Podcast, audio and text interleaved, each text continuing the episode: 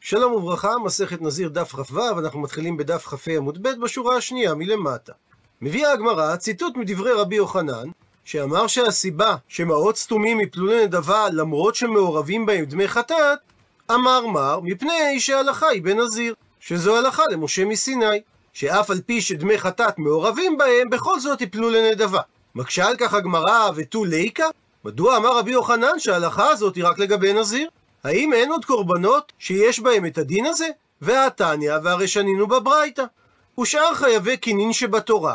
הוא מסביר התוספות, ישנם אנשים שלאור מצבם הכלכלי אמרה התורה שהם צריכים להביא כן, לדוגמה, מצורע עני מביא לטהרתו חטאת העוף ועולת העוף, מה שאין כן אם הוא היה עשיר, הוא היה מביא כבש לעולה וכבשה לחטאת. קורבן שמשתנה לפי מצבו הכלכלי של האדם נקרא קורבן עולה ויורד. הפכנו דף, ואם בזמן שאותם אנשים היו עניים כשהפרישו מעות לקיניהם, והמצורע העני למשל, בשעה שהוא הפריש את המעות, הוא אמר, הרי אלו לצרעתו. והיה באפשרותו להביא בכל שווי המעות עוף אחד עבור חטאת או עוף אחד עבור עולה. ואת הקורבן השני שהוא חייב להביא ממעות אחרים. לכן, גם כשהוא העשיר, שאז הוא כבר צריך להביא בהמה, אם הוא רצה להוסיף על המעות ולהביא בהן חטאת בהמה יביא, ואותו דבר אם הוא רצה להוסיף מעות ולהביא עולת בהמה יביא. ואם מת אותו אדם שהיה חייב להביא קינין, והיו לו מעות סתומים שהוא הפריש, אז אף על פי שדמי חטאת מעורבים בהם, הדין שיפלו לנדבה. עד לכאן לשון הברייתא, והרי מצאנו מקרה נוסף, שמביאים עולת נדבה ממעות סתומים, ולא חוששים לדמי החטאת שמעורבים בהם. אז מדוע הדגיש רבי יוחנן ואמר שהדין הזה קיים רק בנזיר? מתרצת הגמרא, תנא, נוסח דברי רבי יוחנן בברייתא, שזו הלכה למשה מסיני בנזיר, וחייבי קינין דדמולי, שאותו דין קיים גם בחייבי קינים שדומים לנזיר. ושואל תוספות, ואם תאמר, במה דומים חייבי קינים לנזיר? עונה על כך תוספות, שהם מביאים על דבר אחד שני קורבנות, כמו הנזיר שמביא על נזירותו שלושה קורבנות. כך גם חייבי קינים, לדוגמה, יולדת ומצורע, שמביאים גם הם על דבר אחד שני קורבנות. והסיבה שרבי יוחנן הדגיש ואמר הלכה היא בנזיר, שמשמעות הלשון אומרת דווקא בנזיר ולא בדבר אחר, ולאפוקי מהדתניא. זה בא להוציא ולמעט מהמקרה שבברייתא הבאה, מי שהיה מחויב חטאת, ואמר בנוסף לכך, הרי עליי עולה. וההתחייבות להביא קורבן עולה היא נדבה שהוא נדב. כך שעכשיו בפועל הוא מחויב להביא גם חטאת וגם עולה. אבל שני הקורבנות לא נובעים מדבר אחד, כי את החטאת למשל הוא חייב להביא בגלל שהוא אכל חלב, ואת העולה הוא צריך להביא בגלל שהוא קיבל על עצמו בנדר להביא אותה. והפריש מעות, ואמר, הרי אלו לחובתי. ומשמעות הלשון, שהמעות מיועדים לכל מה שהוא היה חייב להביא. לפיכך, אם הוא רצה להביא בהן, דהיינו בכל שווי המעות חטאת בהמה, הדין שלא יביא. וגם אם הוא רצה להביא בכל שווי המעות עולת בהמה, הדין שלא יביא. מפני שהמעות מעורבים מחטאת ועולה גם יחד, ואין לו תקנה, עד שיביא שתי בהמות ויאמר את הנוסח הבא. כל מה שיש במעות אלו לקדושת חטאת יחול על בהמה זו, וכל מה שיש במעות אלו לקדושת עולה יחול על הבהמה השנייה. ואם הוא מת והיו לו מעות סתומים, הדין שילכו המעות לים המלח. וזה מפני שההלכה למשה מסיני שאמר רבי יוחנן, שמעות סתומים שיש בהם גם חטאת וגם עולה יפלו לנדבה, זה רק שהחטאת והעולה באים בשביל דבר אחד. אבל במקרה כמו בברייתא שלפנינו, שהחטאת באה למשל על אכילת חלב, והעולה באה בגלל שהוא נדר, על מקרה כזה לא נאמרה הלכה למשה מסיני שהם יפלו לנדבה.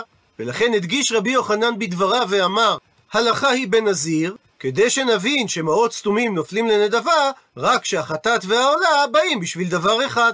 ועוד באותו עניין אמר רב אשי, הדאמרת מפורשים לו, מה ששנינו במשניות, שמעות שהפרישו אותם לחטאת ילכו לים המלח, ולא יפלו לנדבה, לא תימה, אל תאמר שזה דווקא מתי שהוא דאמר, ממש בצורה מפורשת על המעות, אלו לחטאתי, ואלו לעולתי, ואלו לשלמי. על כל סכום כסף שהוא הפריש בפני עצמו.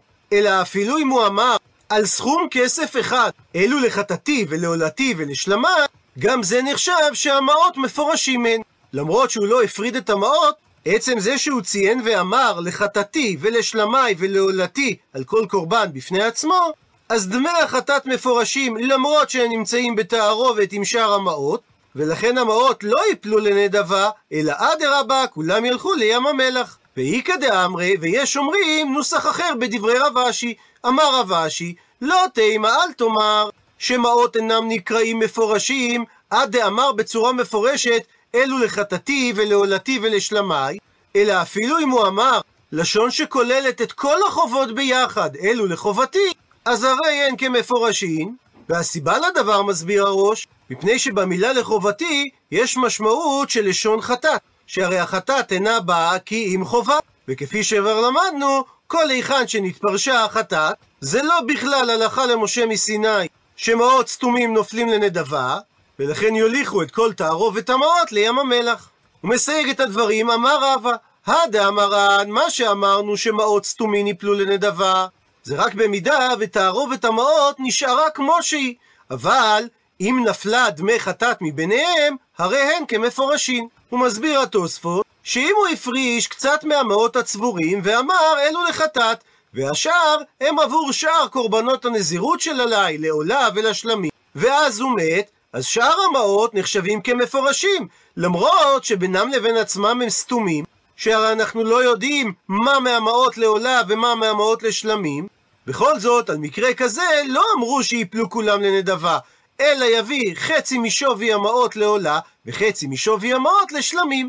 שההלכה למשה מסיני שהכל נופל לנדבה, זה רק כאשר דמי חטאת מעורבים בהם. הפכנו דף, תניא כבתי דרבה, מביאה הגמרא סייעתא לדברי רבה מהתוספתא, שאדם שיש לפניו שתי ערימות של מעות, והוא אמר על ערימה אחת אלו לחטאתי, והשאר על הערימה השנייה הוא אמר שזה לשאר נזירותי.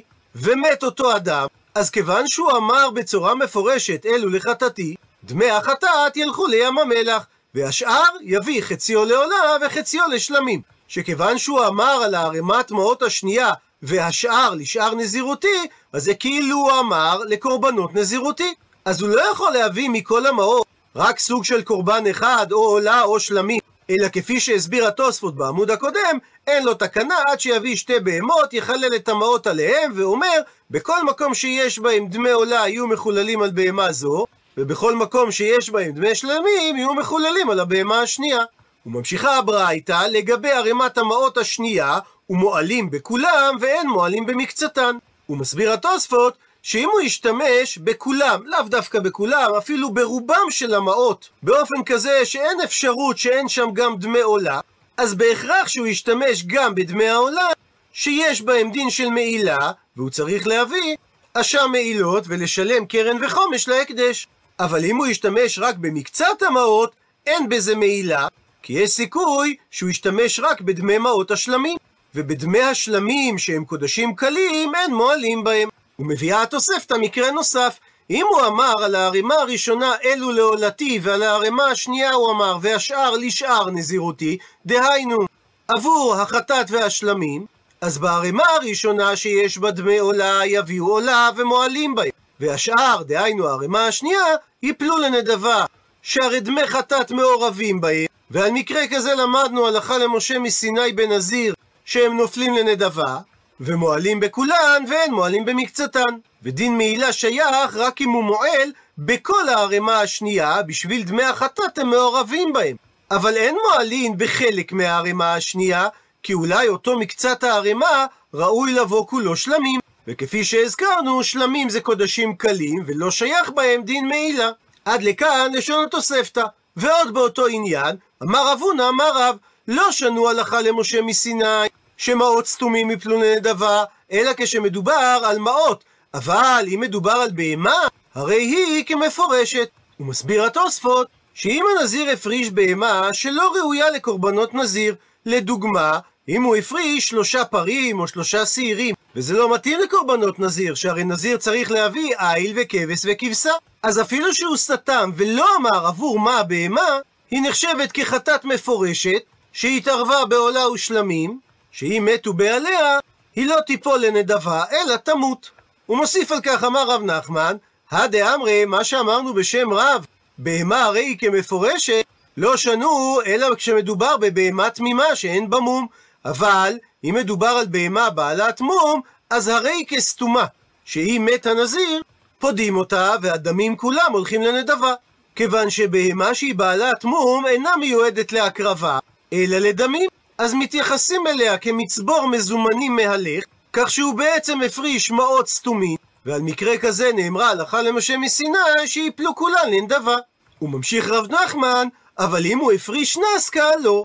אם הוא הפריש לצורך קורבנותיו חתיכה גולמית של כסף, מסביר הראש שבגלל שנסקה לא מחרים אותה במעות, אלא לוקחים ממנה באופן ישיר בהמה לפי השווי שלה, אז היא לא נחשבת כמעות, ולכן אם מת הנזיר, הנסקה לא הולכת לנדבה.